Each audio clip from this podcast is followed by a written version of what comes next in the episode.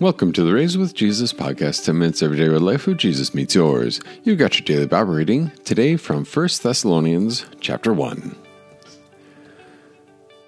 1 Thessalonians chapter 1.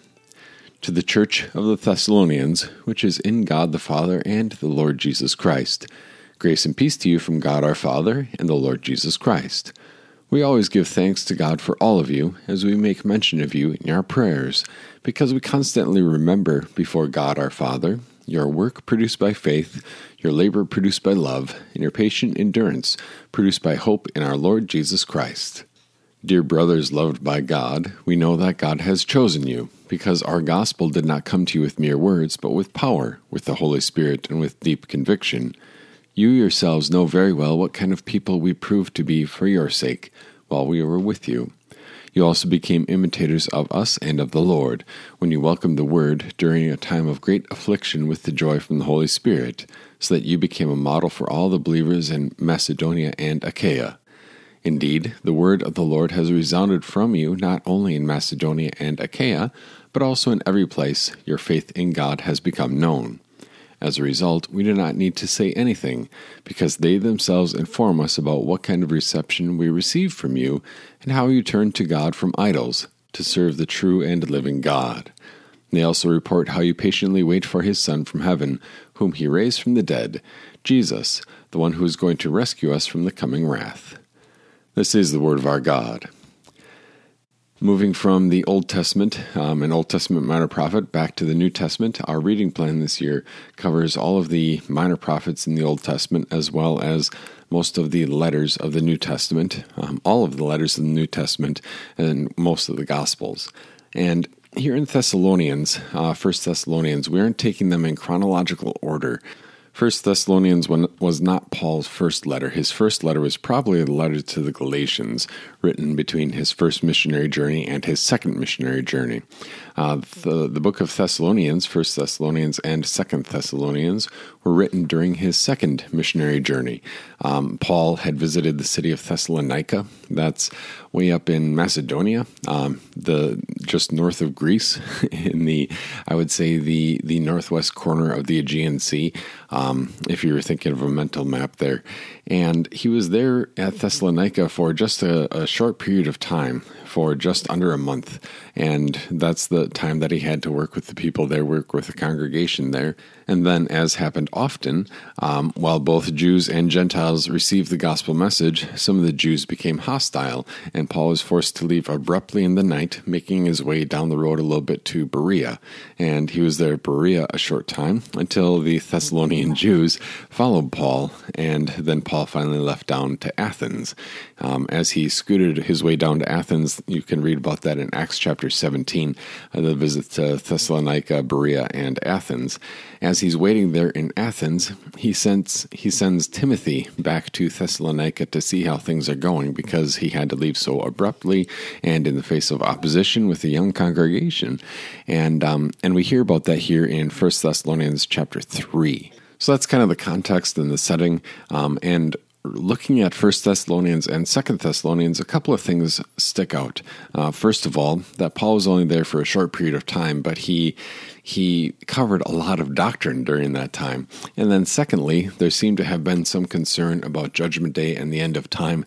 Uh, this congregation was certainly looking forward to the return of Jesus, and Paul talks about that here in First Thessalonians chapter 1 and that might give us a little bit of an insight into some of the major you know cornerstones, foundational aspects of the teachings that Paul that Paul taught as he as he preached, as he taught. There's this urgency that yes, Jesus is coming soon there's definitely an urgency. This isn't something to sit back and say, "Oh yeah, I'll get to that when I get to that." And that's probably a good idea. I should I should really think about that.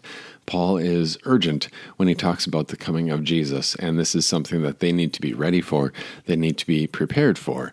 And with First Thessalonians and Second Thessalonians, he's going to have to correct a little bit of their misunderstanding because they seem to have had a little bit of a misunderstanding about that end of time discussion during the time that he is gone.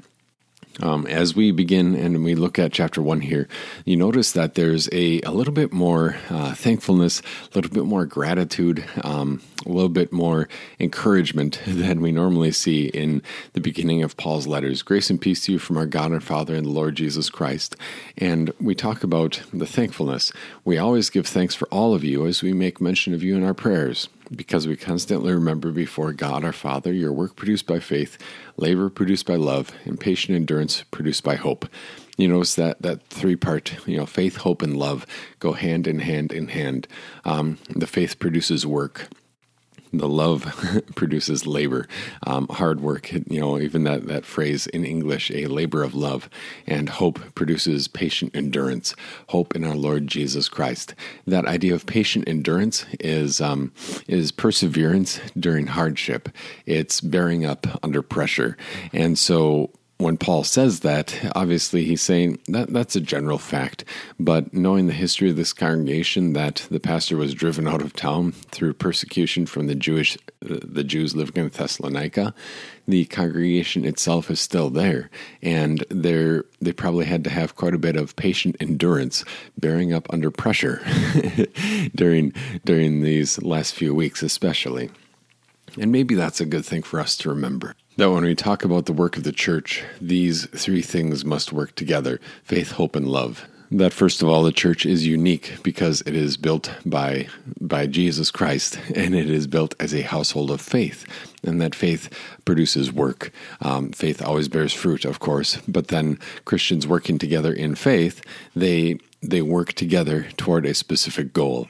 Um, that specific big goal might be obviously the the evangelization of an area, um, bringing the gospel to all nations.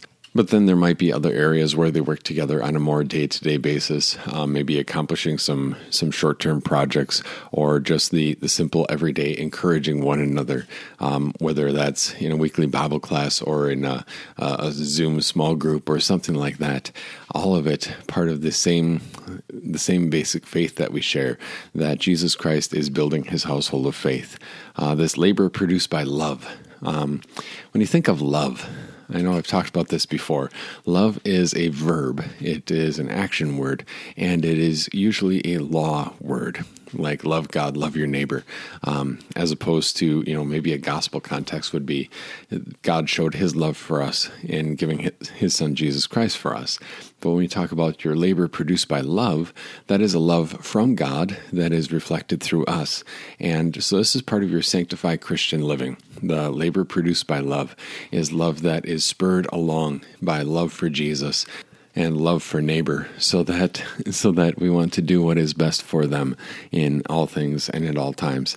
And then finally that patient endurance produced by hope in our lord jesus christ. That idea of patient endurance and bearing up under hardship is is something that we really need to um, we'll be coming back around again to a few more times in paul's letters. He talks about it a lot that how do we how do we patiently endure? Not just not just get through something not just deal with it not just pull ourselves up by our bootstraps and say all right well we got to do it so let's go do it. But this patient endurance is um, is actively carrying and managing the burden not so that it crushes us, but that we together bear up under it. That is to say, if there is a specific challenge um, or a specific, you know, persecution in this case that comes about, that we stick together as Christians and that we work together to encourage one another and to to give God an opportunity to use this specific challenge or difficulty for our good. And how do we do that? We look at the Word of God um, individually or as or collectively, and we work together to do what is right according to that Word of God, and patiently, patiently doing what what needs to be done so that we don't get discouraged, but also so that, you know, Jesus get, has a chance to continue building his church, you know, because obviously God can do anything, anything that is in line with his character and will, but he has purposely restricted himself when it comes to creating faith and strengthening faith. He has purposely restricted himself to this gospel message in word and in sacrament. That gospel may be spoken, remembered, um, sung to one another in hymns and songs that gospel may be you know memorized and uh, repeated later, but it's a gospel message that even if you put it into your own words, that it has to flow from the objective Word of God. That is what gives us patient endurance. That is what gives us patience and perspective, even and especially when um, life doesn't look like it's matching up with what we want, and life doesn't look like what we may have expected it to do for us. And so, as we kind of wrap up today, thinking about faith, hope, and love, um, the takeaways that we've got, how does how does faith prompt your work?